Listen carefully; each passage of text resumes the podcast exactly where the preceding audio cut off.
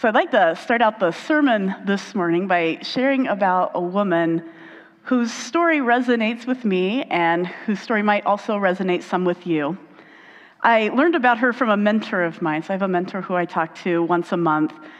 And a few months ago, she said, you know, I have a childhood friend who is a lesbian rabbi who I think you and your congregation would really enjoy. Her name is Rabbi Benay Lappe. And so I started looking into her work. She's got a great TED Talk, if you like TED Talks. And I think I found some resonances or some echoes in the work that we do. So I thought I would share a little bit about her this morning. She's a professor of Talmud at the Hebrew Seminary in Skokie, Illinois, which is a suburb of Chicago. And she also founded and runs a yeshiva. And a yeshiva is just like a seminary for Jewish people who want to become rabbis. And she grew up Orthodox Jewish, which would be considered one of the more conservative strands of Judaism. And as a teenager in the late 70s, early 1980s, she realized that she was a lesbian, and she felt like that conflicted with her conservative reading of Torah that she grew up with. And so heartbroken about this seeming incompatibility between her faith and her sexual orientation, she packed her bags, she moved to Japan, and she went to study to become a Buddhist monk. Well, while she was in Japan, she ran across a Jewish rabbi. Now, how many Jewish rabbis there were in Japan in the 1980s, I don't know, but there were at least one. And she met with this rabbi, and this rabbi said something that really spoke to her and that made her think, you know, this is who I am. I'm Jewish. I love Torah. I don't want to let that part of me be taken away just because there are elements of my culture and of my childhood faith that are really deeply precious to me. And so she moved back to the United States, and she attended yeshiva, and she was in the closet as she did that in the early 1990s. And then after she graduated, she went out and she started a radical queer yeshiva that she calls Svara. Now, hang on to that word. I'm going to come back to it in a little bit. But Svara is a seminary now that's in Chicago, and it's now known internationally, and Rabbi Lappe is recognized as one of the most influential rabbis of her generation. Now, Rabbi Lappe would say that what happened was her master's story crashed when she came out to herself in her teenage years. So she says, everybody has a master's story or master stories that we live with that help us make sense of who we are in the world, how we want to live, how we want to live in relation to others. And she says, you know, every religion offers a master story or stories. America has these stories. Atheism has a master story, and so on. So every master story, Rabbi Lappe says, eventually crashes. I might soften that just a little bit and say every master story eventually gets significantly challenged, at least. I think it kind of depends on the situation. But every master story will cause some kind of significant cognitive dissonance in our lives at some point. And so Rabbi Lappe's crashed when she came out to herself. My master story first crashed not when I came out to myself, but earlier than that, when I went to college and I studied science, and my kind of super fundamentalist relationship with the Bible started to not work for me anymore, because I liked the scientific method, and I thought the theories of evolution about climate change all seemed reasonable and viable, and so that wasn't working with what I had been taught. I would guess that if you're here at Blue Ocean, you've probably had a master story crash, at least once, maybe more, maybe 2, 3, 4 times. I've probably had a good 3. So our stories crash when either something significant occurs, like it could be a big event. I was thinking, like, for many Catholics, I think the exposure of the widespread sexual abuse of minors among the priests was a significant event that crashed a lot of people's stories. So it can be an event, or it could just be that you realize that something inside of you has shifted, and the old answers just don't seem true anymore. And so master stories can last a long time, but even the really compelling ones eventually get challenged, both on the personal level as well as in sort of the longer arc of history. And so Rabbi Lappe, she says there are 3 possible responses when our stories crash. The first option, deny the crash, stick with the original story. Now, you can stay in the current system of belief, don't challenge the parts that you disagree with, and maybe just live in a way that's not fully integrating who you are with the story that you're living with and supporting. And there are times and seasons to do this. I was thinking about people who maybe live out tiny, rural America, your theology becomes really expansive. There's literally nowhere to go to church but maybe that one place. And so you just choose to do it because you want community. And you get the benefits then of staying in the system, but that usually comes at a personal cost. And that cost depends on myriad factors, right? Other people just deny that the crash has happened altogether, and they just really stick their heels in, and they dig into the master's story. They build walls up around it. They fortify it to make sure that no information can get in to challenge it, right? It's defended at all costs. I think we've seen that a lot in different parts of religion, as well as education. If you've been following what's going on down in Florida, it's kind of like defend the master's story of white supremacy. Don't let any challenging information get into the educational system, right? Dig in. In Christianity, this is what Phyllis Tickle would call corner dwelling. And she predicted that as the Christian master story started to be challenged or continued to be challenged in our times, this includes Protestant, Orthodox, and Catholic, Roman Catholic. She was like, look, the authority of the Bible and of Scripture is being challenged in the Protestant tradition. The authority of the popes in both the other traditions, Orthodoxy and Catholicism, are being challenged. And she says, as this happens, a not insignificant number of people are going to react by digging into their denominations, drawing lines around who is in and who is out. And she has not been proven wrong.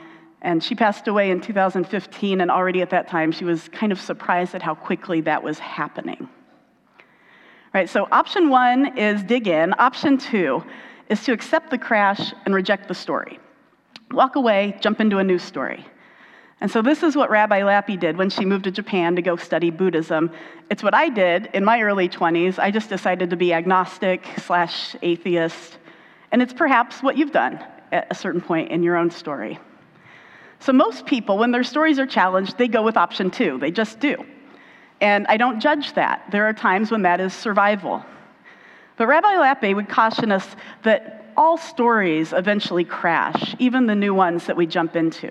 So there's not really a story out there that's like 100% amazing, and we just have to find it. So there's a third option, option three. Keep the story and innovate. So in her words, this is a quote, challenge the systems, break the rules, get pissed off, end quote. She said, do that, knowing that not every innovation is going to stick, but with the knowledge that eventually enough of it is going to come together and coalesce in this process of evolution, something new will be created from it. So options one and two, digging in and rejecting the story, both of those assume that stories either can't or won't change. But option three recognizes that all stories are able to, and in fact must, adapt and evolve. And when things break down, those are the times where we have an invitation to growth, right? That's the invitation to sort of expand our thinking, to open our arms a little wider, build a longer table. I think it's an invitation to courage and to maturation. So option three, to quote Rabbi Lappe, she says, we can accept the crash, embrace the crash, go back to the tradition, take what works, mix the old with the new, create a new radical tradition that will eventually be unrecognizable to many who lived before us. And that's okay, because that's how life pushes us forward. Any master story, if it's going to be helpful, needs to be able to adjust to different times and places. And this is what happened to Judaism after the fall of the temple, and this was in 70 CE. This was just 30 years after Jesus was put to death by the Roman Empire. Rome came in, ransacked the city of Jerusalem, and they just left it in ruins. And so at that point, for the Jewish people, option one wasn't an option because the temple was gone. Nobody could just dig their heels in to what was then the current master story, because the Second Temple Judaism that was practiced in Jesus' day required the temple building, and it required the priestly system of sacrifice in order to function. So the master story had just been obliterated by Rome. No option one. At that point, most Jewish people chose option two. And historical records tell us 90% of people just walked away from their faith and blended in with the Roman Empire. That was an astonishing number to me. I thought just 30 years after Jesus was put to death, 90% of his people left their faith tradition. And if Matthew is to be believed, Jesus saw this coming somewhat. So it's Matthew 24:1-2. Jesus left the temple, and he was walking away when his disciples came up to him to call his attention to its buildings. "Do you see all these things?" he asked. "Truly, I tell you, not one stone here will be left on another. Every one will be thrown down." And I think Jesus wasn't the only one who saw that his faith tradition wasn't going to hold up in its same form. Right? The way worship went on at the temple wasn't working for a significant number of other people in Jesus' day as well. And so they were already innovating. They were already doing some things that were a little bit different on the margins. And I see Jesus as one of those innovators. There were other innovators, and they included the Pharisees, who were interpreting Torah in these local synagogues. And they included the Essenes, who went off into the desert, and they were doing this sort of monastic-type community. It included other itinerant rabbis like Jesus and his cousin John the Plunger, John the Baptist. It's more literally John the Plunger, which I just love. The master story wasn't working for them. And so they were sort of these outsider misfits whose messages were actually resonating with a lot of people. And it was this group of innovators who went on to create a faith, you'd say faiths, that would be unrecognizable to their great-grandparents. So if 90% of Jewish people left their faith after the destruction of the temple, that means 10% stayed and reimagined the tradition. So if you're Jewish today, as a couple of you here are, I don't see Lisa Ruby today, but she might be online. Hi, Lisa. Unless you're a convert, but if you're Jewish, it's probably because your ancestors were part of the 10% who chose option 3. They were the innovators. They were the ones reimagining what became what is today Rabbinic Judaism, that is now like the norm. And they did it by doing what Rabbi Lappe called mixing the old with the new. Right, so they took parts of their tradition that were helpful, and then they created some adaptations. Right, so instead of needing a temple and an animal sacrifice system, prayer took the place of sacrifice. And several local smaller synagogues, which were already a thing, right, in Jesus' day, those took the place of the temple, and rabbis interpreted Torah, not the temple priests. Theologically, this group started to build in mechanisms into their theology that let Judaism become more flexible, so that it could be more easily survive some of these future story dissonances. And they said, you know, you only have to have a couple of things to become a rabbi. It's not lineage, it's not a PhD. They said, you need 2 things. These are on your sheet if you're looking. Gemirna and Sevirna. So Gemirna just means to be learned. You need to be committed to study and to learning. Sevirna means to possess moral intuition. And the moral intuition was seen as equal to Torah. So Torah is the first 5 books of the Bible. It's called the Law in Judaism. In other words, they said, if something in Torah was seen to be doing harm, a rabbi could use their sevirna, their moral intuition, to reinterpret or even overthrow or trump Torah. And the root word of that word, sevirna, is Svara, which is the name of the yeshiva that Rabbi Lappe started, moral intuition. And she says Svara is rarely taught because in a time of enormous change, like now, it's happening both in Judaism as well as Christianity, she says concepts like Svara that make radical change possible tend to get suppressed precisely when we need them the most. And so I see this parallel in Christianity and in some of the things we're trying to do here. It's why Ken and I wrote Solus Jesus, was to help us try to reclaim Sevirna in our tradition, right? Because Jesus was Jewish. He practiced Sevirna. He quoted Torah. He said, you know, you need to love your neighbors as yourself, and that has to be the guiding ethic under which everything else falls, right? If our moral intuition tells us that something isn't translating as love of neighbor, then we need to reconsider it. Our moral intuition trumps the weaponization of Scripture, and I think we need this tool right now as Christianity and its master story evolves. So I think Jesus also saw that this mixture of old and new in his faith tradition was what was going to be required. There's this verse in Matthew 13 that's along those lines that we'll read in just a second.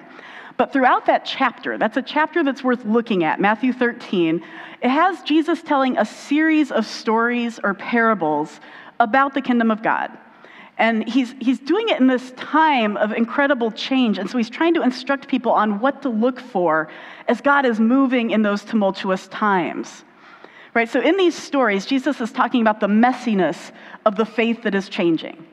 And so he compares God's good realm to like seeds that have been scattered onto different kinds of soil, right? You probably are familiar with that story if you've been around the church for a while, right? Scatters the seed. Some of the seed gets eaten by birds. Some of the seed doesn't get enough water. Some of it gets strangled out by weeds. And then some of it is good and healthy. And he explains this story to his disciples by saying, you can't always tell who is going to understand what God is up to. It could be a surprise to find out who or what proves to be fruitful. And the seeds of God's good realm might land on people that you suspect might not bear anything good at all. And then all of a sudden, surprise. It turns out that was the good soil after all. And then Jesus tells another story in that chapter. He talks about how weeds and wheat grow up together, and early on you can't tell the difference between them. And then he says there's like fishermen who are going out and get a big net full of fish, and some are good to eat and some are not, and so they're trying to sort them. But he's saying, you know, it's not our job to do that sorting because we're not equipped to do it. So he's warning them, don't judge people, because only God is the one who's able to judge what is happening. And he says it doesn't mean that we can't name things that are actively harming people. He did a lot of that, but it's a caution about our human ineptness at judging other people's hearts, right? It's like, don't get too self-righteous. Be cautious if you are apt to labeling or excluding others. If you're apt to like pulling the weeds out of the ground and saying, you don't belong here, you don't belong here, this fish doesn't go here. So you can't tell. And then there are other stories about not disregarding things that seem small. And Jesus says that what God is doing in the world, it's like a little tiny mustard seed that might surprise us by growing into a significant tree. Or it's like a little tiny bit of yeast that can make a whole bread loaf rise. Or it's like a little treasure that you might not even think is a treasure, and it's buried in this really large field.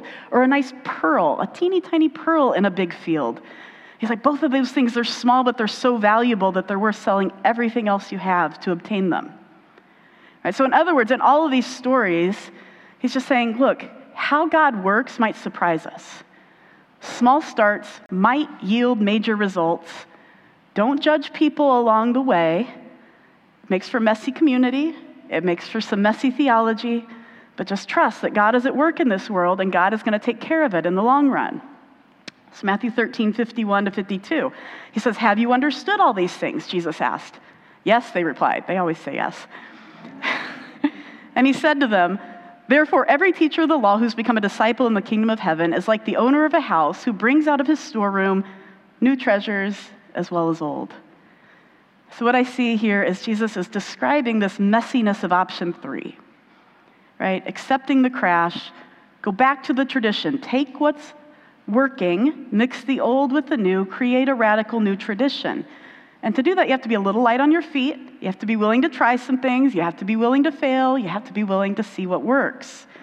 That's where I told Susan, I was glad you were here in person today. She has a saying that I have really, it's been helpful to me. We have to keep our eyes open to what's breaking down and what's breaking in right now. Right? Because there is a lot that's breaking down, but there's also a lot that's breaking in. And so I think in this series here, we're going to be talking about some of the things that are happening on the margins of our faith tradition that I think just might be some of those innovating ingredients that are shaping a Christian faith that's going to be a little bit more vibrant and healthy down the line. I want to leave you with a quote from Rabbi Lappe, and she's saying this about Judaism, to be clear, but I think it's very true for us as well. She says, if you're going with option three, you're the future. Hang in there. Hang on to your queerness. Hang on to your otherness. By queerness, she uses that in a much more umbrella term, even though she is queer. The people for whom the system isn't working. She's like, hang on to that, because that's where your Svara comes from. That's where your moral intuition is. She says, most of your fellow Jews aren't going to be following you. Most of your fellow Christians are not going to be following you, and that's okay. That's how it works. The faith that you create might not even work that well for you, but in time, it will get thicker, and it will get better, and it might just work for your grandchildren. And I don't know why that chokes me up. I don't even have kids, but I have nieces and nephews. And so I found that really encouraging, and I'm looking forward to these next few weeks of exploring what that looks like. Because if you're here, this is how I see our congregation. I've always said that it's like You know, there's these little sprouts that are coming up, as a lot of Christianity above. I think some of the more toxic forms are, the word is diminuendo in music, kind of coming down, but there's other things that are exciting that are coming up. So we'll talk about those. All right, so we usually do a little bit of quiet or meditation, and I thought today we all just going to spend some time in silence, and I thought in this space, maybe you could just be invited to think about times maybe when your story has crashed and how you've responded to that and any invitations that you feel in this space. So I'll let you know when that time is up. People make noise. I don't mind if it's a little noisy. But just, Holy Spirit, just be in this space with us.